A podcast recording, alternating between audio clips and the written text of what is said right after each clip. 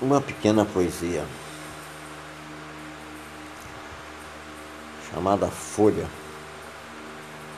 de Le Porter, ou seja, de Romildo Portes Ferreira. Folha, pedaço, compasso, dama do vento, penso. Alimento meus olhos e no pensamento fragmento sua forma, sua força, folha.